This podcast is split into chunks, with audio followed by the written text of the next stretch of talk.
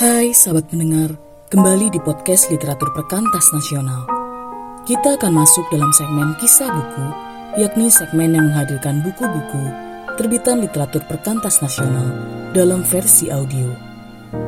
Kaidin akan membacakan kisah buku Kaya Roh, Hidup oleh Roh, Berada dalam Kristus, karya Haten Blinke, J.W. Maris, dan kawan-kawan dengan judul pembahasan Kehidupan Sehari-hari Sahabat pendengar, selamat menikmati kisah buku ini.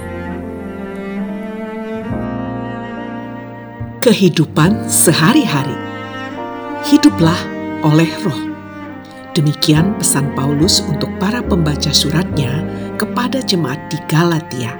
Galatia 5 ayat 16. Dalam Roma 8 ayat 4 kita menjumpai ungkapan yang serupa Paulus menjelaskan apa yang dimaksudkannya dengan ungkapan tersebut. Dalam Roma 8 dengan singkat diuraikannya, keinginan roh adalah hidup dalam damai sejahtera. Dalam Galatia 5, dia mengatakannya dengan lebih jelas. Kalau kita membiarkan diri dibimbing oleh roh, maka kita dibatasi sehingga tidak menuruti keinginan daging. Setelah Paulus mengatakan apa perbuatan daging yang nyata itu, dia menambahkan, tetapi buah roh ialah kasih, sukacita, damai sejahtera, kesabaran, kemurahan, kebaikan, kesetiaan, kelemah lembutan, penguasaan diri. Galatia 5 ayat 22 sampai 23. Bagi saya, kata-kata itu satu persatu mengukuhkan apa yang saya tulis di atas, yaitu bahwa dalam merenungkan bimbingan roh, kita pertama-tama harus memikirkan kehidupan sehari-hari. Sukacita, kesabaran, dan kemurahan. Bukankah itu hal-hal yang terwujud di dalam lingkungan kita sehari-hari? Mengapa Paulus menyebutkan kata-kata itu? Nah, semua kata itu berhubungan dengan jalan yang ditempuh Tuhan Yesus di tengah-tengah kita. Dapat dikatakan bahwa dalam deretan kata-kata itu, kita seperti melihat wajah Yesus melalui tingkah laku kita. Hal itu mengandung banyak arti, sebab dia adalah manusia sejati. Di dalam dia, Bapa sendiri memperlihatkan manusia sesuai dengan rencananya. Dan ketika Yesus meringkas semua perintah Allah menjadi titah yang agung, kasihilah Allah di atas segala-galanya dan kasihilah sesamamu seperti dirimu sendiri, maka dengan itu telah dinyatakannya dengan tepat apa yang menjadi pokok dalam hidupnya. Dan di situ juga kita mengenali perbuatan-perbuatan daging yang satu persatu melawan kedua perintah besar tadi.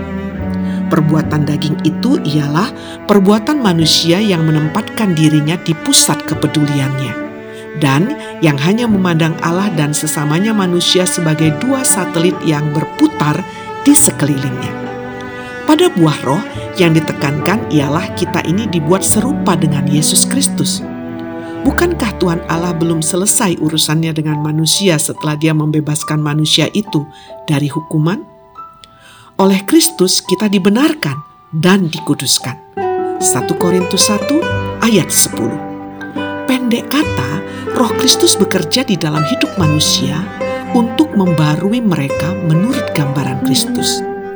Jadi, sekali lagi, kehidupan sehari-hari Bukankah Yesus telah tinggal di antara kita dan berbagi hidup ini dengan kita? Dan tentunya itulah juga yang dimaksudkan dengan mengikuti Dia. Dalam baptisan kita dapat melihat hal itu dengan paling jelas.